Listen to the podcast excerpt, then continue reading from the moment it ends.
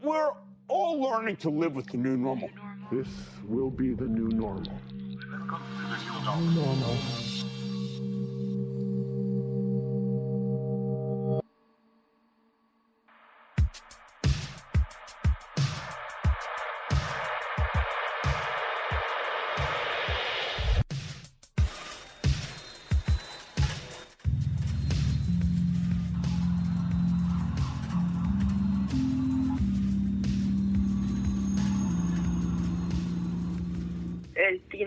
COVID pandemic has just felt like like extinguishing fires left and right.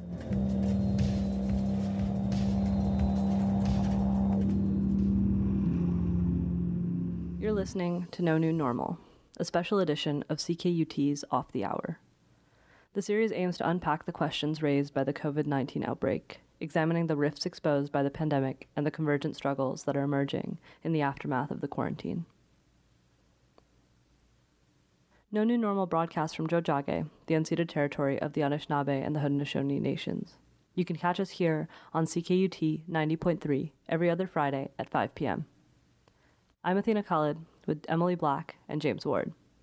Stay tuned for our first episode, Crises of Care, on COVID 19 in long term care facilities.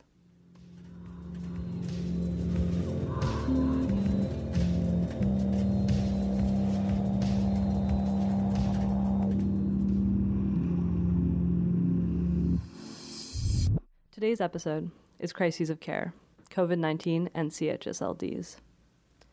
Quebec CHSLDs have come under scrutiny since the beginning of the COVID 19 outbreak in the province, which is currently the epicenter of Canada's COVID 19 cases. CHSLDs, Centres d'hébergement de soins de longue durée, serve as long term care centres in Quebec. Of the over 5,000 COVID 19 related deaths in the province, 69% of them have occurred at CHSLDs, with another 18% reported at private elder care facilities.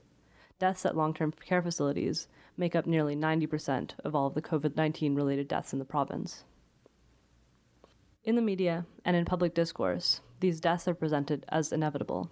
COVID 19 has a disproportionately high mortality rate among the elderly, and CHSLDs are largely made up of elderly residents. But as No New Normal found, this logic normalizes the almost 5,000 deaths in long term care facilities, rather than questioning why the outbreak has so heavily affected them. Why wasn't more done to prevent outbreaks of COVID 19 in CHSLDs? What caused the widespread outbreaks in long term care facilities? And what does the state of long term care in the province say about the way we think about care, about the preservation of life, about aging, and about death and dying? Here's Kitra Cahana's take the COVID 19 pandemic has pulled back the curtain on systemic racism, systemic ableism, and systemic ageism. And that's what we're seeing in the CHSLDs, where you have a majority of the workers are women of color, and the policies in place do not support them. You have residents who are elderly and disabled and I think I think the pandemic has exposed that those people are out of sight, they're out of mind, and we're willing to sacrifice them. And my message is that our loved ones, we're not willing to let our loved ones be sacrificed and letting our elders be sacrificed. Later in the episode, we'll delve into the COVID 19 outbreaks in long term care facilities in Quebec. But first, here's No New Normal's James Ward to give us a bit of background on the CHSLD system. Yeah, so CHSLD stands for Centre d'hébergement de soins de longue durée, and it's basically a governmentally administered long term care facility in Quebec the sort of classic image of the CHSLD is the public CHSLD, where the whole thing is governmentally run. It's under the Ministry of Health. The all the people are being paid directly from the Quebec government. But there are also private CHSLDs that are regulated by the government and have to follow, in theory, a lot of the same protocols in terms of charging people and so forth. But they're run for profit and they're just being paid from the RAMQ, from the Quebec health insurance system, but the actual running of them is done by a private organization. And then additionally, they're not really considered CHSLDs, but there are just fully private long-term care facilities that people can go to if they want to and that are unrelated to the government and they're just completely private facilities. But a CHSLD technically refers to uh, either a public or private facility that's regulated by the government in uh, this network of facilities. This has changed, and I think we'll talk about that more later. But in general, to get into a CHSLD, you have to require medical care more or less 24 7. In theory, that's anyone who has some kind of medical condition that needs constant care and that's going to need that care for a long time. But in practice, the CHSLDs are more or less filled with elderly people, which makes sense in some sense, but that that's not necessarily in the definition of them, right? They're not necessarily defined as elderly homes. They're defined as long-term care homes, and I think it's important to make that distinction because it's not necessarily a elderly care facility. In theory, like someone who might need care for a couple years could go there and could eventually come out. But in practice, it ends up functioning more like a hospice care facility. So the average length of a stay at the a day is 18 months, meaning that after 18 months, most people who were at the CHSLD are probably dying. And that, that was the case before the coronavirus outbreak. In late February, Quebec had its first confirmed case of COVID 19. By March 12th, the number of cases reached the double digits, provincial borders were closed, and a public health emergency was declared. Though bars closed on March 15th and large gatherings were banned on the 22nd, it took until April 10th for the Legault government to announce mandatory testing for workers at long term care facilities. By April 20th, the infection rate in long term care facilities was as high as 75%, and military personnel from the Canadian Armed Forces were deployed to centers due to severe understaffing. Although the government has launched a training program to fast track 10,000 new PABs, préposés aux bénéficiaires, or orderlies, for CHSLDs by the fall, it has significantly decreased the frequency of testing for staff coming in and out of centers in the recent weeks. Once the virus was present at any given facility, infection rates increased exponentially, and deaths grew to an alarming rate almost overnight. 31 people died at the Maison Herron long term care facility in Dorval by April 12th. On April 16, 38 residents at the Grace Dart Extended Care Center in Hochelaga Maisonneuve tested positive, and by the next day, 62 had COVID 19, including 13 staff members. By early May, 27 people had died at CHSLD Jeffery Hale in Quebec City, and 64 had died. And it isn't just elderly residents who have died. At least five orderlies have died after contracting COVID 19 at their workplace. And while Francois Legault portrayed himself as a competent leader at the start of the quarantine, the Quebec government's response to the pandemic has made the pattern of government negligence and indifference with regards to long term care facilities clear. Here's Kitra Cahana discussing her father's experience as a resident at a CHSLD and her experience organizing around better conditions for residents. My name is Kitra Cahana. I'm a photojournalist and filmmaker. My father is a resident at a CHSLD in Côte Saint Luc. And in the last three months, I've been advocating for long term care facilities, CHSLDs at the end of February, early March, I, you know, as everyone started learning more and more about COVID 19, um, it almost immediately became clear to me that my father's life was in danger as a resident of CHSLD. Um, all of the reports were indicating how vulnerable those spaces were because you have large numbers of people living in close quarters, needing uh, intimate care, you know, and you can't do care from six feet away. All of the care is close contact. And the workers are coming in and out of the building. So, at a facility like my father's, where you have nearly 400 residents, that clearly becomes quite dangerous. And so, I tried to put in a put a plan into place to bring him, home, but like most residents of long-term care facilities, it just wasn't possible. The level of care that most residents need is extremely high. So even though experts were saying if you have family in these facilities, see if you can take them out because it is so dangerous. Um, it's just not possible for most people due to financial limitations, limitations of space at home, and just the the the the overwhelming uh, workload that it takes to care for somebody. People don't realize how much work this is to care for an elderly person or a person with disabilities in a long-term care facility.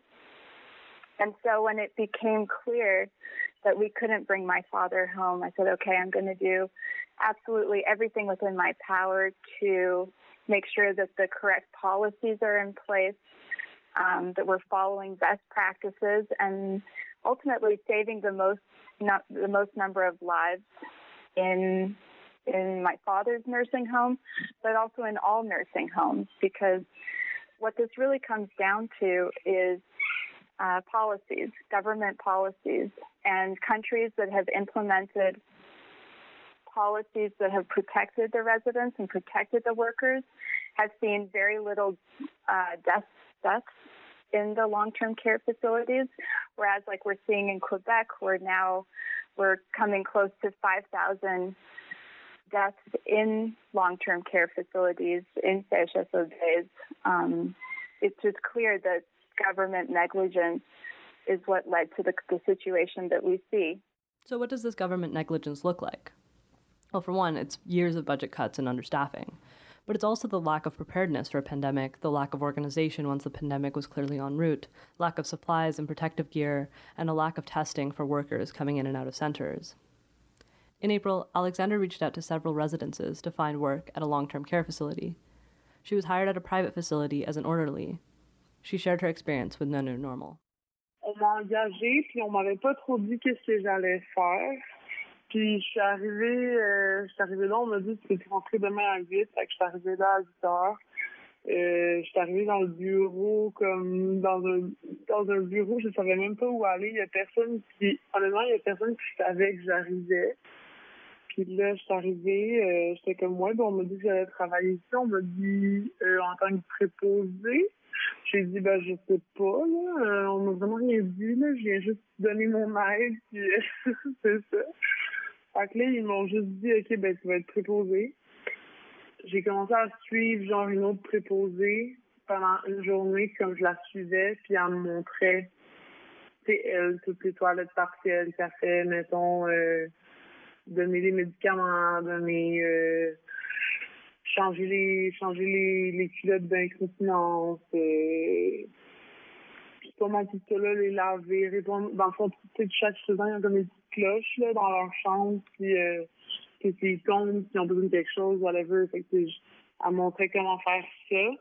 Puis dès la deuxième journée, dans le fond, j'étais comme, des fois, ils venaient m'aider, mais sinon, j'étais quasiment toute seule, euh, mais c'est ça, fait que fallait changer les couches, euh, les laver, mais tout, je veux dire, dans tout un cours de préposé, là, moi, on m'a pas comme bien appris, tu vraiment comment, tu sais, je les ai suivis une journée, j'ai vu comment ils les lavaient, mais mettons que j'ai pas eu un cours comment les laver, là, fait It's telling that the facility was so understaffed that they hired someone to take on such demanding work without any of the necessary qualifications. Amy, whose name has been changed to maintain her privacy, has worked at CIUS and its affiliated CHSLD as a housekeeper for the last two years. She described how her CHSLD handled COVID 19. Um, I'm a housekeeper, so I essentially clean. I clean, disinfect, and stuff like that. The whole pandemic just feels like it was just like ex- extinguishing fires left and right. The, the second like some something you'd, you'd finish dealing with something, like something else would come up, and it's just like, oh, fuck, I have to go deal with this.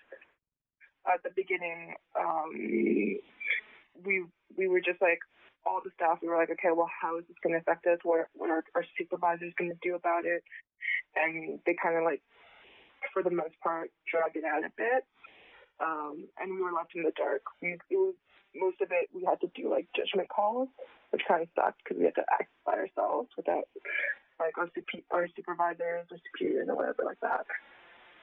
I, I can't talk about the other sites, but the site where I'm currently at, um, they didn't really talk much about like COVID and like what we were gonna do to like um as like uh preventative measures or whatever until like after Quebec was like, Hey, like this is a pandemic, stay home then um we started getting notices at work saying like, Okay, well this is what you have to do but before that it was like, Oh, business as usual, even though everyone was aware that a pandemic was coming. We were we were kind of like kept in the dark a bit.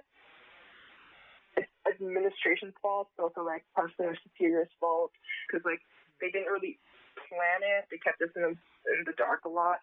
And I remember at one point I had to like keep on calling um, one of my one of my bosses to get information because um, uh, nursing staff was telling me one thing, the PAB staff was telling me another, and then um, I called my boss to like to confront with him. He said I'm going to talk to inf- infection control because it was about a positive COVID positive case, and the um, patient wasn't coughing or anything like that, but the patient was positive, and they wanted we didn't have any masks at the time, and they wanted me to go and like clean that room, and I was like, no, I'm not going to go do that. That's really stupid, and um infection control apparently was like, oh no, it's fine if you go do that, um, as long as like, because the, the patient's not coughing. And I was like, whether the patient's coughing or not, I'm been, I'm being put into a dangerous situation without any of the proper protection equipment. Mm-hmm. I'm not going in there.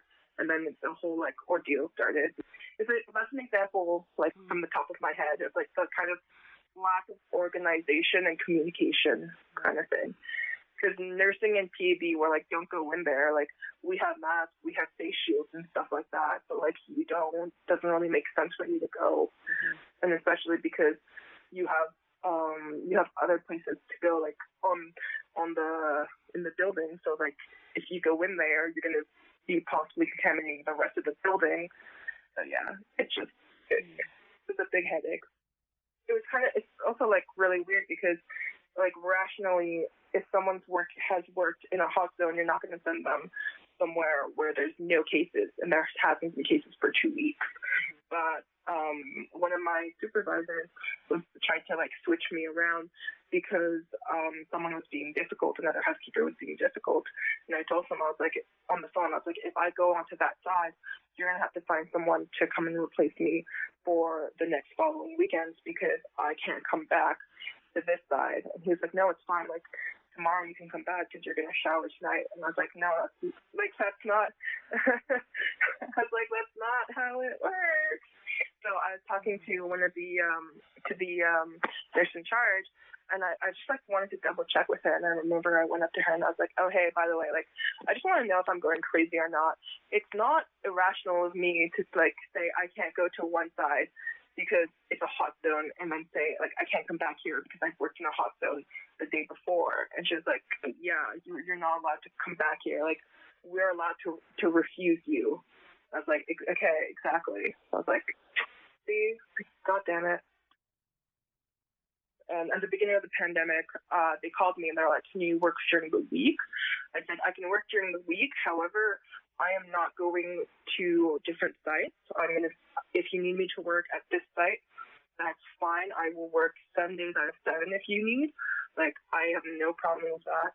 But I'm not going from one place to one place from a hot zone to a cold zone because not only do I have like the patients to the patients there to keep in mind, I also have the staff. I also have uh, my mom and my stepdad. My mom, if I get it, she can get it and she can give it to her patients and her staff. So it's like it's it's a really big chain of reaction. Right. And they were just like they were just like, oh, okay, so you're unwilling to work at other places. And I was like, yeah, I'm unwilling to work at other places. I was like, I'm not, I'm not gonna, I'm gonna, I'm not, I'm not gonna fight with you guys. Like, you can write whatever. Like, just like I could, I spoke to my supervisor about it, and I was like, listen, like the biggest problem I have is if I get it, like my mom can get it, and then that becomes a problem. Like I don't mind if, if I get it, like that's my problem. If my mom gets it, she can get give it to her patients, and then that becomes a huge problem. I I said that I wasn't gonna move around, but you know like some people that I work with, um, it's and it's I've mostly seen it with housekeepers. Um, I had I at the beginning I saw it a bit with um with the PABs and stuff like that, the nursing staff were more or less regulars. And if they had to be replaced, they were replaced for like long term. But um, it's mostly with housekeepers that get sent from like one place to another. Like one of the housekeepers I was working with, she on during the weekdays, uh, she worked in a place where like now now it's now they're okay, but before almost all the residents were positive, and then she would come to an extremely cold zone where um, maybe like one patient would have it, and then it's like kind of just to put that into context, it's like why would you like I understand that you know we're we're lacking staff, but why would you put someone who is was in such like a very like dangerous hot zone and then put them in like a cold zone like that? Like it just doesn't make any sense. There's no logic behind that.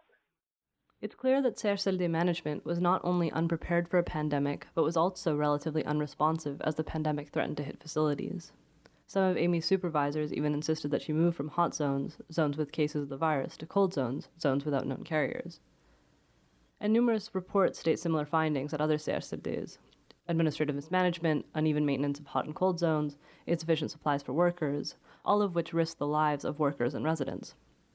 A report by the Canadian Armed Forces states that many good practices were ignored.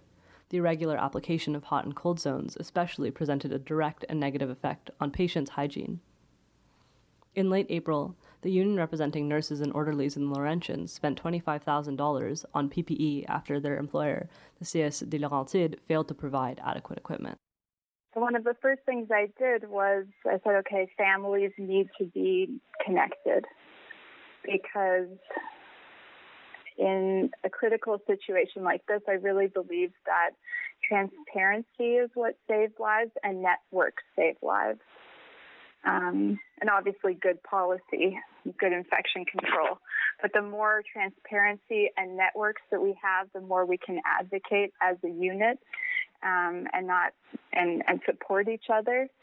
So I created a Facebook page for family members of my father's CHSLD. We started doing initiatives for the frontline workers, trying to organize some meals. Um, uh, getting PPE for the workers when it wasn't available. Um, and just all around trying to respond to the to the needs of of the workers because protecting the workers is really the way to protect the residents. Kitra's work is commendable, but the fact that she had to organize around the needs of residents and workers suggests that the government was doing so little to respond to the crisis. Here's Jonathan Marchand, a resident at a CHSLD. My name is Jonathan Marchand. I'm an advocate for people with disabilities. I'm 43 years old. I'm a person with a disability. I use a ventilator to breathe with um, tracheostomy. I've been living inside uh, a facility for about 10 years now, and I've been fighting um, all along to get out of my facility to live in the community like any other citizen. But the issue is there are no support system in Quebec for people that need to live uh, at home, and it's, uh, it's a big issue. Actually, most people with severe disabilities end up in institutions in Quebec because of the lack of support.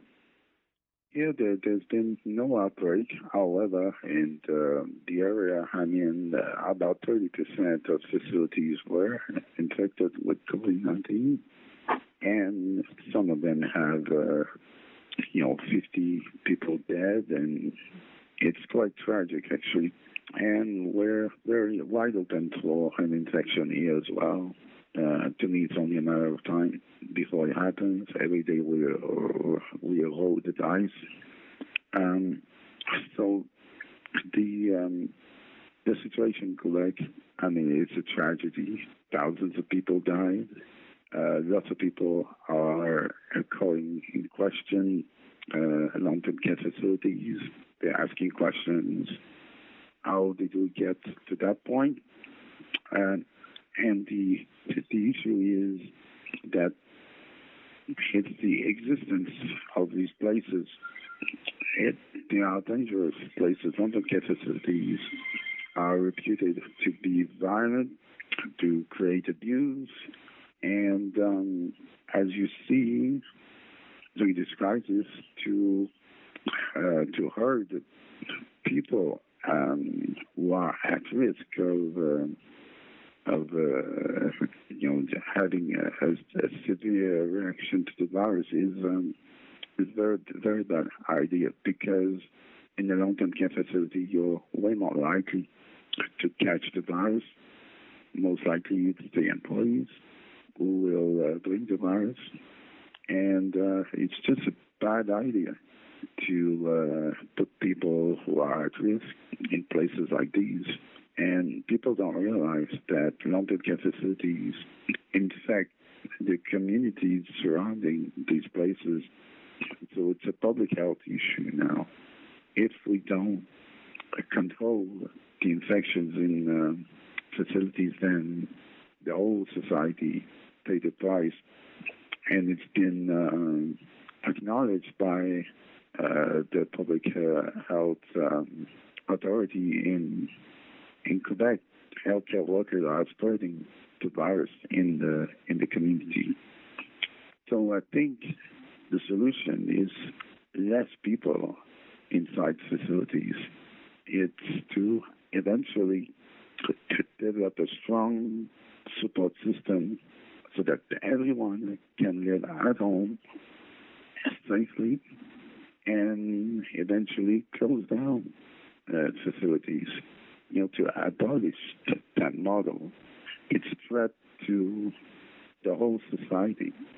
We, we need to do something about that, and uh, the uh, political parties on the left or the right, some of them are calling for the closure of facilities. But to get there, we need a strong support uh, system in the community. These deaths, then, were not inevitable.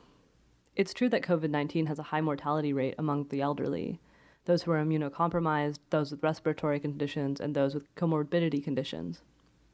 Given that CHSLDs are residences for those in need of full time or near full time care, its residents are particularly susceptible. However, that doesn't mean that their deaths were inevitable. As Jonathan says, the conditions at these facilities make it nearly impossible to contain an infectious disease. And it didn't have to be this way. It didn't have to be this way. Other countries have proven, not even other countries, BC, the province of BC proved that with the right policies and the right leadership, these deaths did not need to take place. With testing, the you know at at my father's facility, there's still there isn't frequent and ongoing testing of the staff early in March, when I was first reading about COVID 19 and long term care, it was abundantly clear that the way to manage the situation was through testing,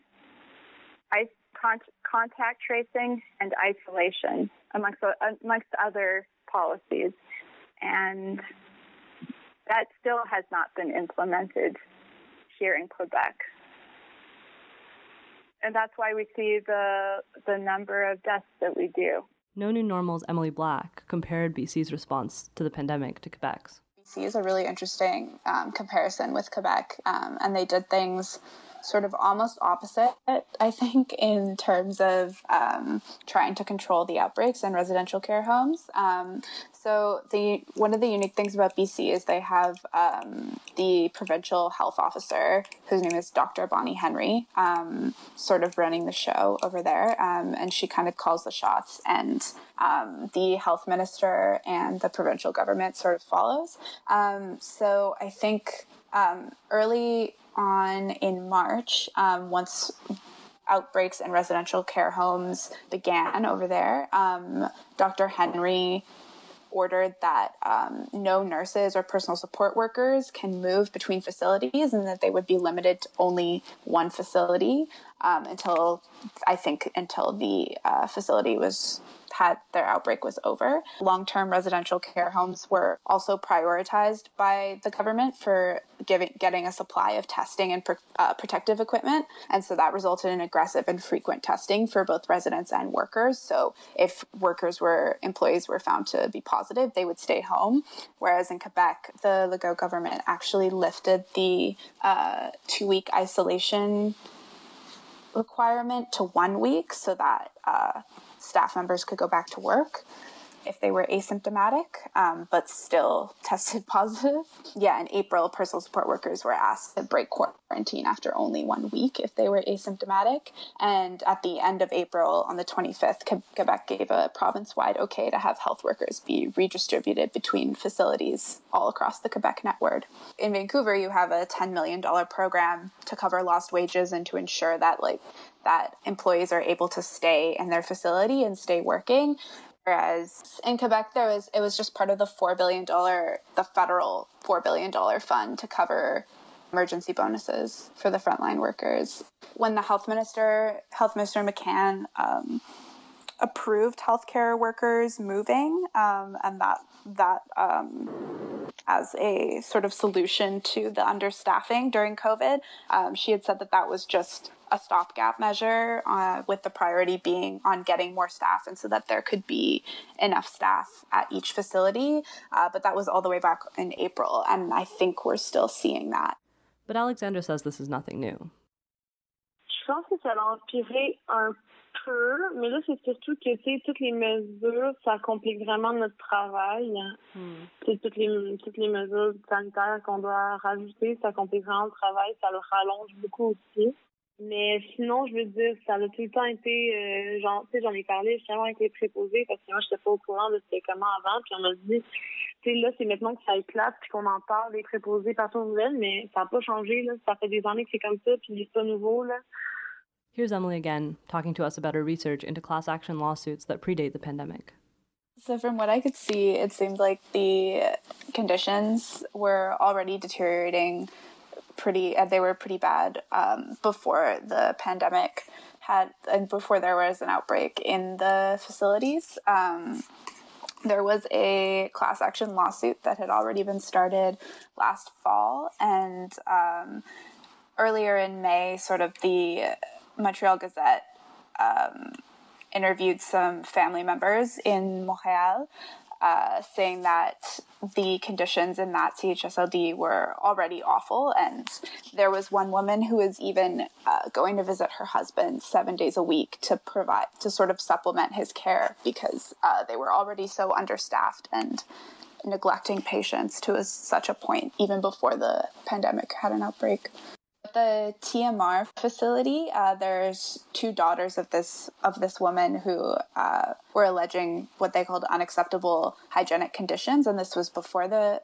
before the COVID outbreak.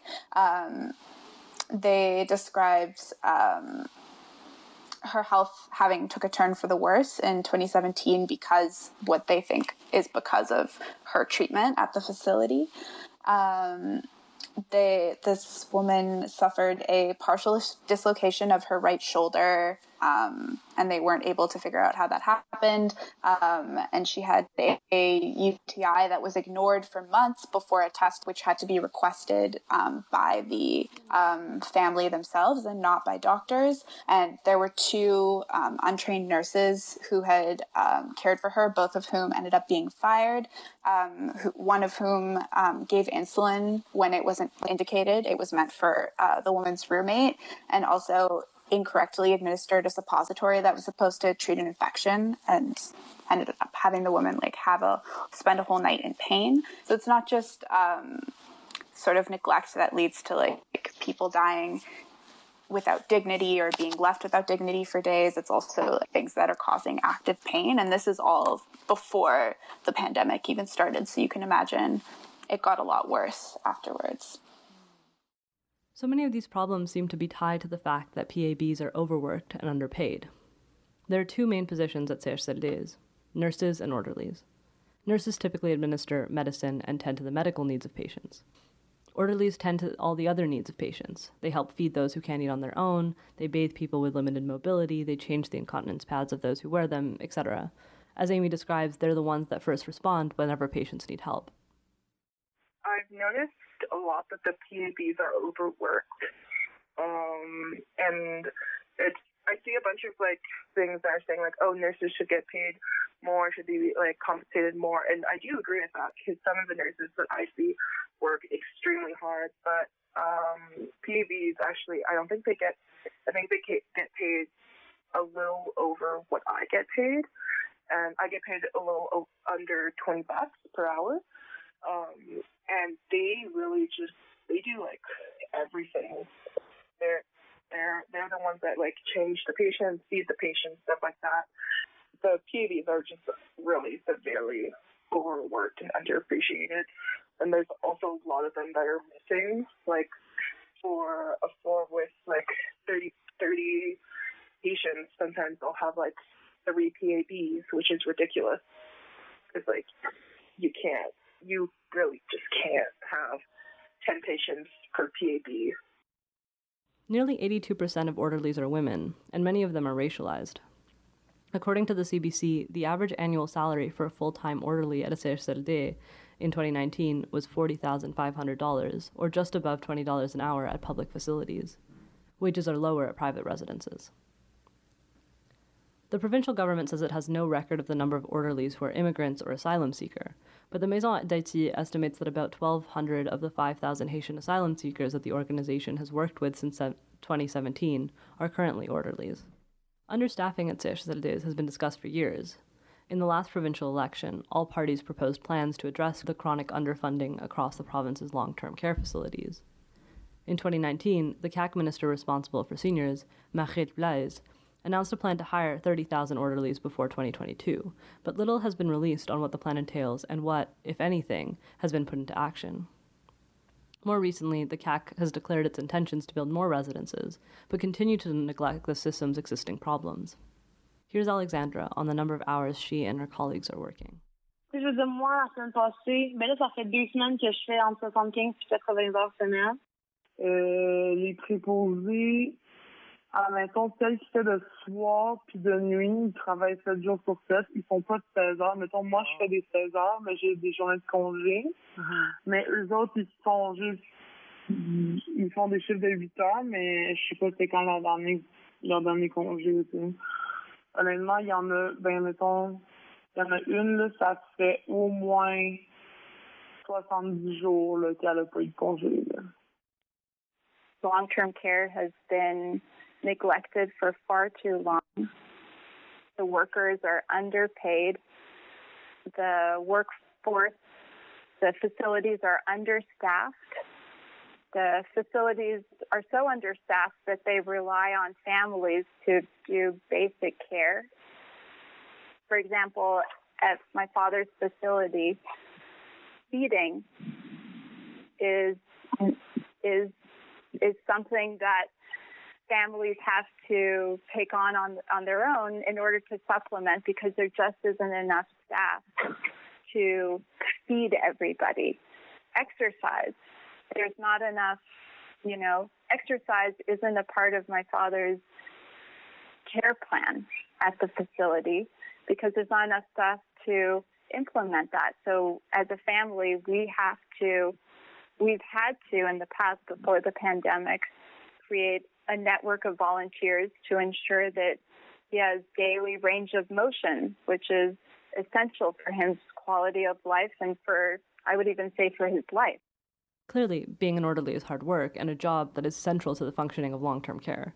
Why then are orderlies so severely underpaid and overworked? To answer our question, here's No New Normal's James Ward with the history of CHSLDs in Quebec. Relatively unique to Quebec as a system. I don't think there's anywhere else in North America that has uh, this kind of large governmentally run long term care facilities. So, like most of the Quebec healthcare system and the Canadian public healthcare system in general, uh, they date to the 60s. Their origins date to the 60s. And before that, in Quebec, there was no uniform or unified long term care system. There were various facilities, a lot of which were run by the church, some of which were private. And just in general, though, the burden of caring for the elderly was more placed on families, and it was especially placed on female members of the family. Um, that was actually some of the argument for the creation of the CHSLD system, was there was a sort of certain brand of feminism which argued that if you have these systems that can care for the elderly, then women will be more able to, you know, access the work marketplace and things like that. So in the 60s, the Quebec government started taking over various long term care facilities that had already existed, a lot of the ones that were run by the church, and also started building its own. But at the beginning of all of this, the, these weren't called CHSLDs necessarily. They weren't part of like a single unified network and they were like a lot of them were basically just public housing for the elderly. So like social housing that was rent controlled but and might have a few facilities or care workers that were there for the people the elderly people that were living there that might need assistance but they weren't necessarily imagined as a place where people get medical care or as necessarily as a place where people go to die there was almost a sort of utopian idealism about this that we're going to create a state run system of homes for the elderly where they'll be able to live independent lives they'll be happy they'll have be there won't be a burden on their families who will then be able to you know help quebec modernize. So there was this really kind of big idea in the creation of a lot of these facilities.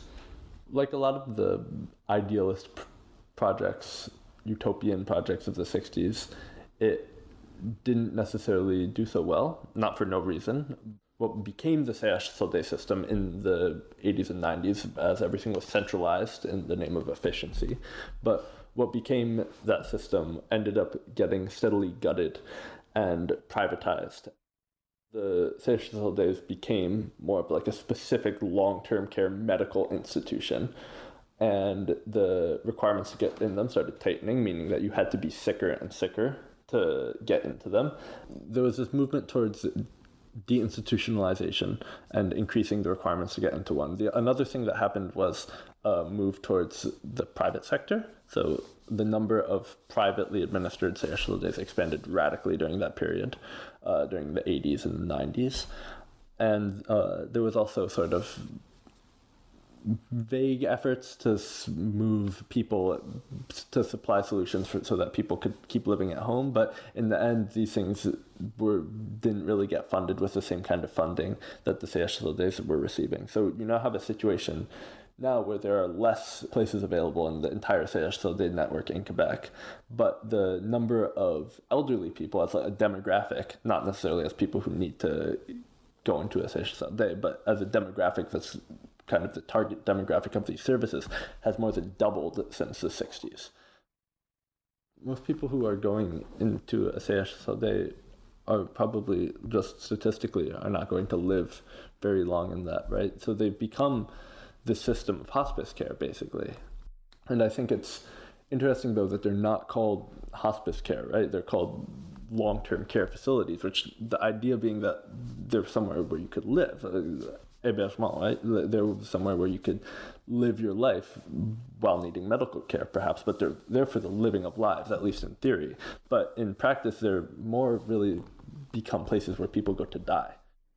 Although CHSLDs were originally envisioned as a social democratic state institution, that vision was clearly hampered by the decades of neoliberal austerity that followed. And as a result, public facilities are severely underfunded and private for profit facilities are underregulated. CHSLDs are therefore unable to provide adequate care to those requiring full time or long term care. But as Jonathan notes, most residents can't access other options. Living inside uh, an institution is very difficult. Actually, um, most um, lots of people um, give up and just straight up uh, give up and die. Um, they let themselves die because it's not um, a way to live a life.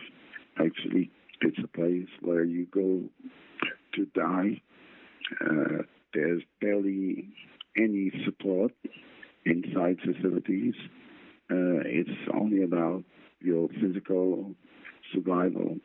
All the social needs are not taken into account.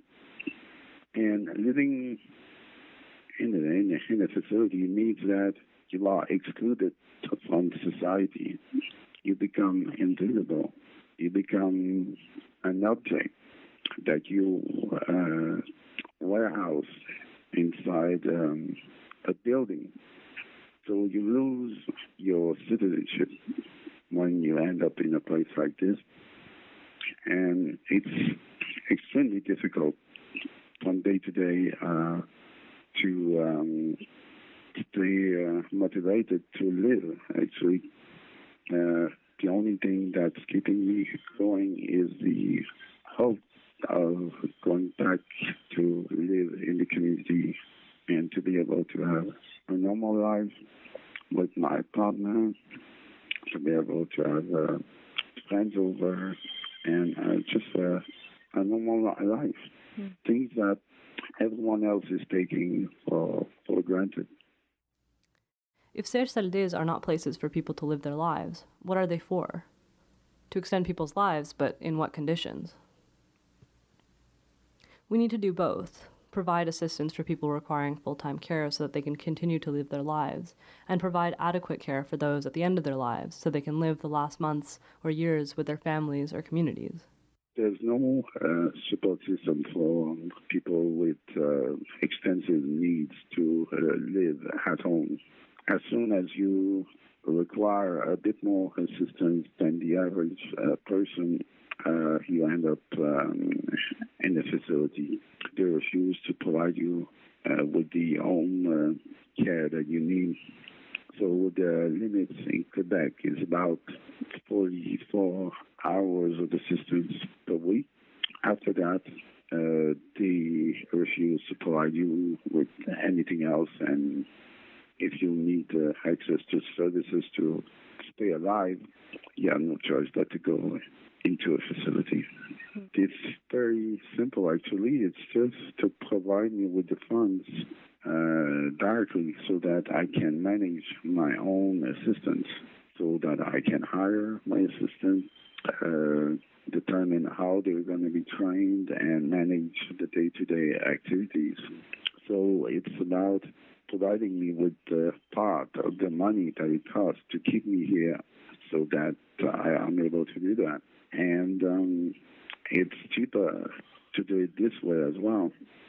So there's no um, reason not to to allow that because it costs hundreds of thousands of dollars to keep me here at the moment.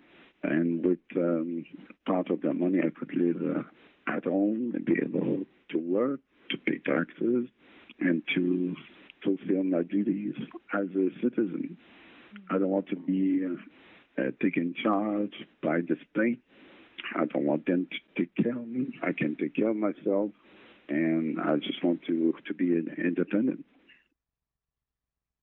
I uh, built a, uh, a new program, uh, which we call a self, uh, self-directed personal assistance program, which would allow people with um, severe disabilities to live at home. And those who have less severe disabilities could benefit as well. Because the issue is that everything is medicalized. And what we're proposing is a social approach. So currently, you cannot have assistance to go to work, to have a social life, to be able to travel, and have a normal life. Everything that's outside the home is not covered by the current support system. With this new program, it it will make it so that people with disabilities will be included in society. It's um, another way of doing things, another way of um, organizing the assistance, and it makes it so that facilities are no longer required uh, in the in their current form. At the end of the day, most people who live in long-term care facilities can live in the community. We just need to provide the assistance that's needed, that's adapted to the needs of everyone, and this includes uh, caregivers as well. So there's there are ways that we can make it so that long-term care facilities are not necessary. And this includes people with severe uh, disabilities, even uh, seniors with disabilities with um, Alzheimer's, dementia, for example. Um, so I think we should leave no one behind. Everyone should have the choice of where and how they live and with who they live. Yeah, we've um, been pushing very hard in the last few years to make this a reality. We've met with all um, levels of government, from the ministers uh, to the deputy ministers and all those in between. And the issue we're having is that this government, the local government, is pushing for more long-term care facilities. They want to create um, new care facilities that they call uh, maison des aînés. They're houses for the elderly. And they want to keep segregating people with disabilities and seniors as well. And um, they put all their eggs into that basket, and there seems to be no um, no motivation to, to change that. So it's um, political issue, and to change that, we're gonna have to pressure them to change. It's to provide all the assistance that people need. So we're talking about personal assistance for the day-to-day uh, living uh, task. We're talking about technical aids, uh, transport, housing, a whole host of options so that people's needs are met in the community. Right now, most of the money goes towards institution, and there's barely nothing left for community-based services. And the best example of what can be done is what they did in Australia in the last few years. They created a new uh, scheme. Uh, it's an insurance scheme um, where people uh, receive the funds directly and they choose how they're going to spend uh, that money to support uh, themselves. So you got the whole range of solution. It's very inclusive, so you have choice and control over how you will um, have the assistance you need to stay at home. And that scheme has been uh, in place for now three or four years in Australia, and it's providing uh, very good results. So I think we need to invest in community-based services, and it's an issue not only in Quebec but in Canada as a whole, from coast to coast. So an insurance program to meet those needs is is a must, I think. Imagining alternatives to the CHSLD system for those who need long term care or full time support requires reimagining our communities. As Jonathan suggests, a medical solution is insufficient. We need social solutions. But it's hard to imagine social solutions when the contemporary family structure leaves so little room, in terms of time and money, for caring for those who need it. Beyond that, the COVID 19 pandemic and both government and social negligence regarding the conditions at CHSLDs demonstrates that those who need long term care, be it elderly people or people with disabilities, are not a priority.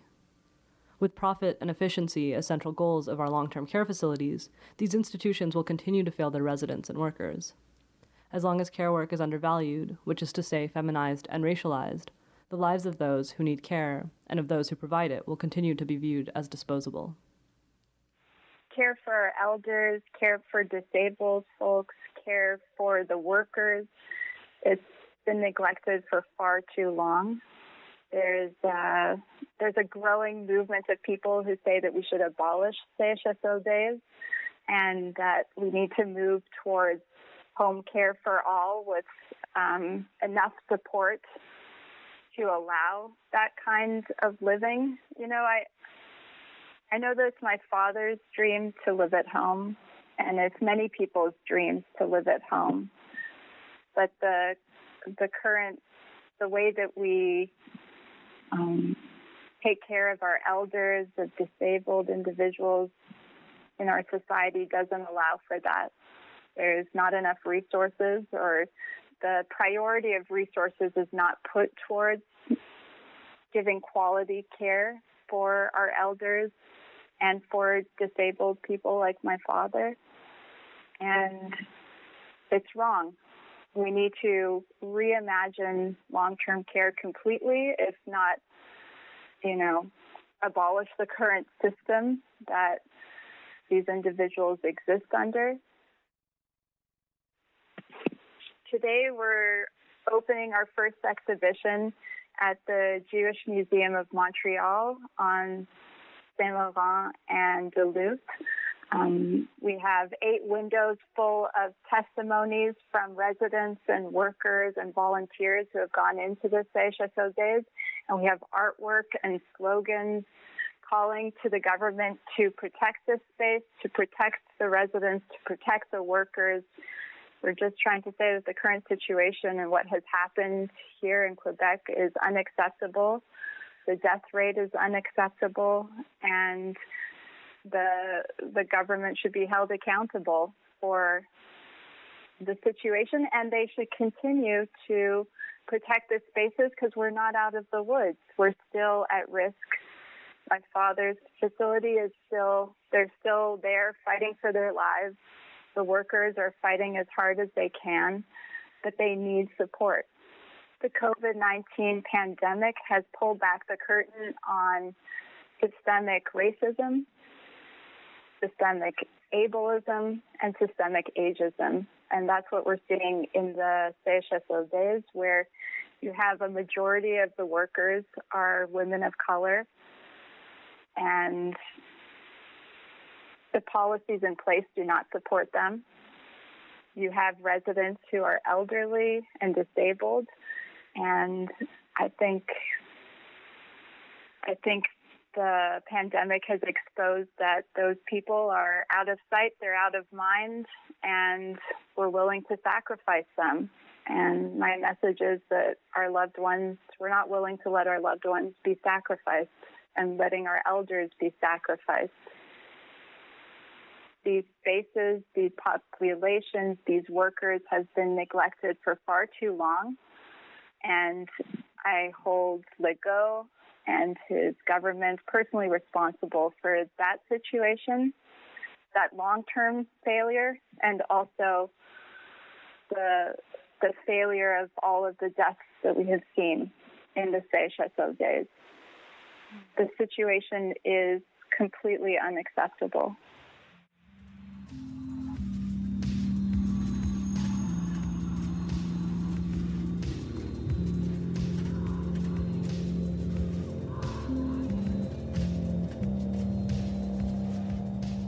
Listening to No New Normal, a special edition of CKUT's Off the Hour.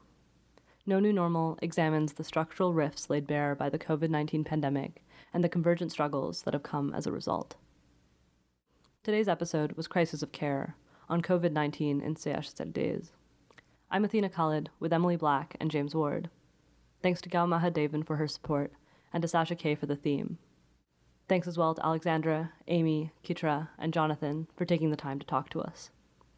Tune in on Friday, July 3rd at 5 p.m. for our next episode on the COVID 19 outbreak in prisons.